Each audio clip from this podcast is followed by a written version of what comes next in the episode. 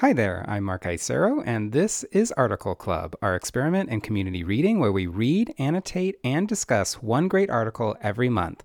I'm happy to report that this month we are focusing on Theater of Forgiveness, an outstanding article by Hafizah Geter. And I'm happy to report that there are many of you who have already signed up for our conversation on November 22nd, 2 to 3 p.m. So, welcome, everybody.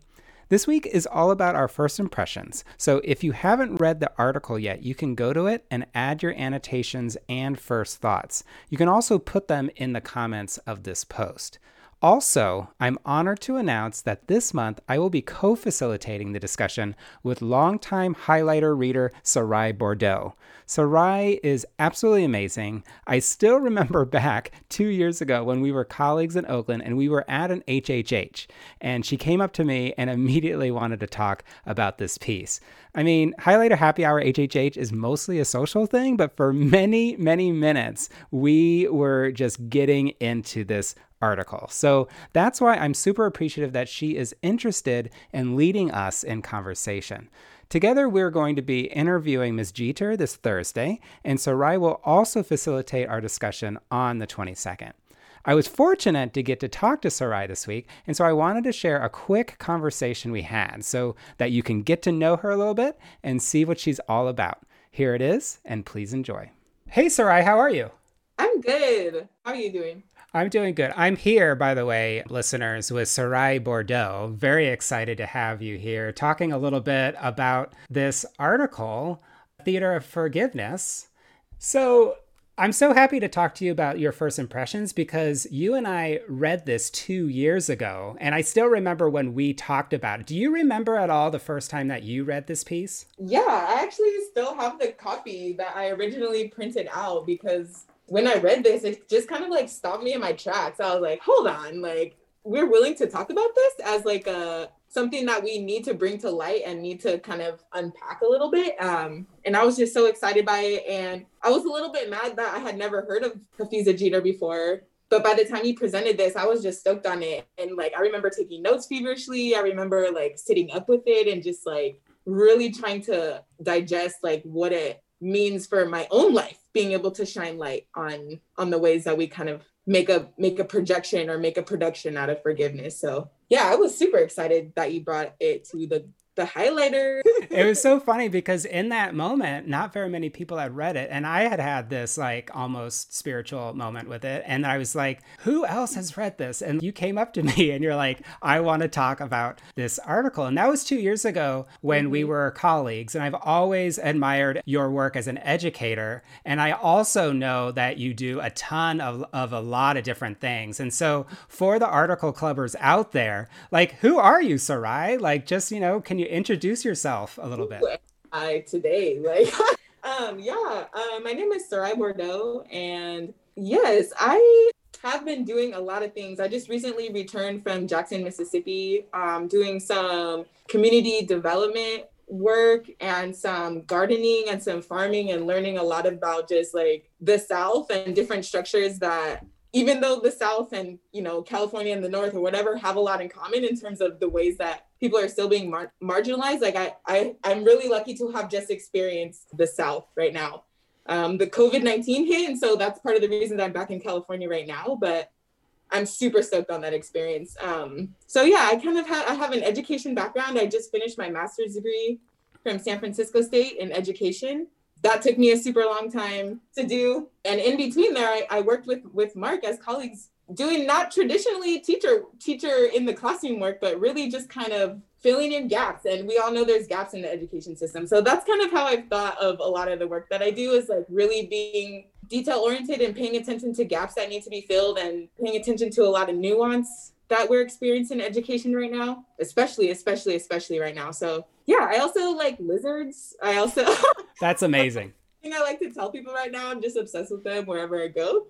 Um, but yeah, that's a little bit about me. I'm currently like just trying to work a little bit more on myself, like some kind of digging into some of the different ways I show up in in spaces, um, and trying to redefine kind of how I'm going to continue to show up in spaces, especially now that it's possible to be in virtual spaces a little bit more. So yeah, I'm just kind of all over the place, but feeling really good about that and kind of kind of trying to ground in that chaos right now. So thank you for asking me. Yeah, well, I mean, you've you've always been obviously very passionate about education, young people, anti-racism and doing the work. And I have to say though, like one of the things that I've always loved talking to you about is just like you are a reader, which is obviously what the Highlighter Article Club is about. Yeah. Can you speak a little bit like because it's really at a high level with you. Like you really dive in.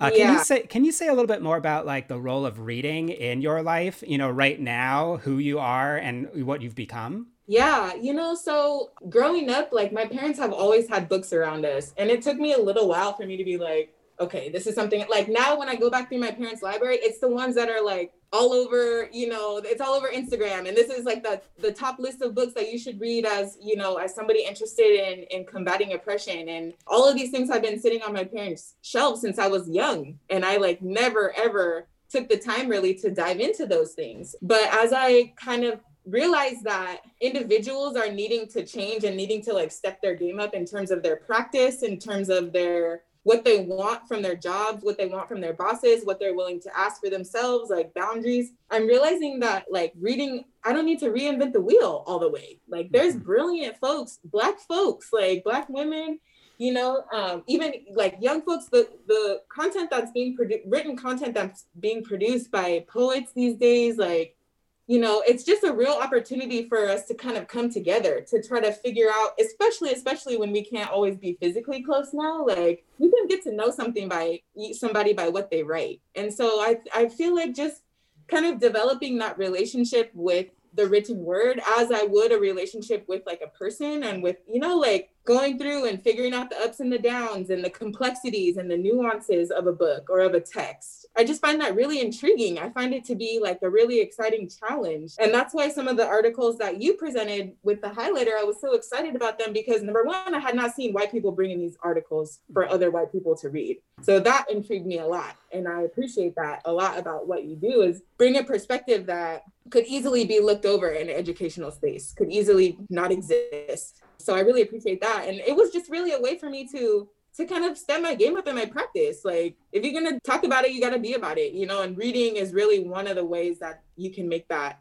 create that authenticity in your practice is knowing what other people have said. Yeah, it can be, but like the thing also with white people is that like for white people reading can just be like let's fill our brains up, sort of like be a good white person, which is not what I personally am trying to do. And so with Article Club, it's actually meant to be able to really listen and take on and and potentially transform at least for white people. What's interesting here too is that like when you said that you wanted to also be involved in sort of like a co-facilitation that got me ex- like extremely excited too because like this is work that we all need to do based on our own racial identity as well. And so we go into this now. We have a chance now to interview Hafizah Geter which i'm super excited about and then also to sort of collaborate together in article club. I, I first just want to thank you but also want to ask like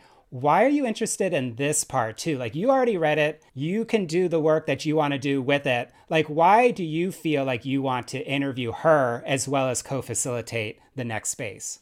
Well, like on one hand, like to, if I'm being super honest, like um one of the things that people say often is that is that black folks in whatever media in writing in movies or whatever they say that like our experiences are not relatable to like a, a broader public and to to read this article and to feel some of the things that she is saying like on a personal level or like experience them you know it's extremely extremely relatable.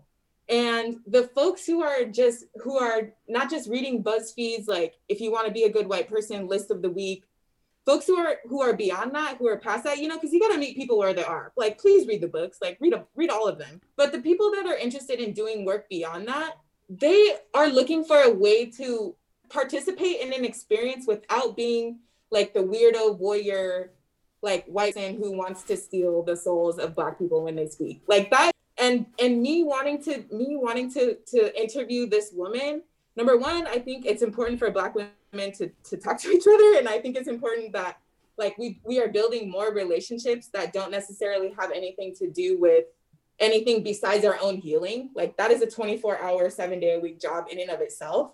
So getting to talk to somebody about their experiences, like for me personally, it's it's part of my healing. Like it's part of something that I need to do for myself to be able to move forward.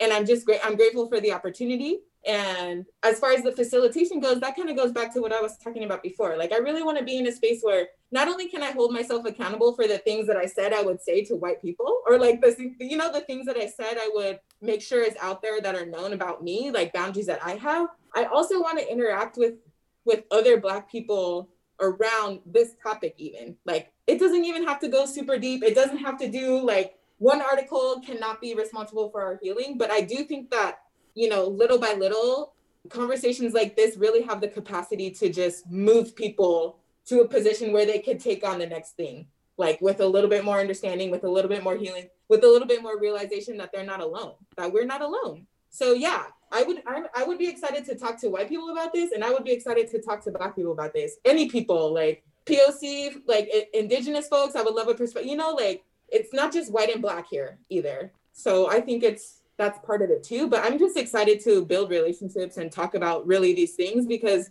some of the things we were talking about like they just it's old. Like we need to talk about new healing things you know? Yeah. So yeah i appreciate that question yeah, I totally agree, and I'm just super excited to to do this with you, but also to see like already. By the way, like there are more people than usual signing up, and there's still there's still like two more weeks to to go. So like we'll just see. Like it could be 10, 20 people. It could grow to be even bigger, and we'll figure out how it's going to be. But I just I just wanted to make sure that folks out there got introduced to you, got to hear you, got to sort of hear who you are, and I just want to thank you so much for taking the time to share. Wow. I mean, I feel like I mean, I definitely love sharing. I definitely can talk about talk about things like this for days, like with my long-winded self. But no, I just really appreciate the opportunity and it, it was timely, even though it's been two years. Like I just really feel that this is the perfect space and time for us to be able to to engage this conversation. So thank you.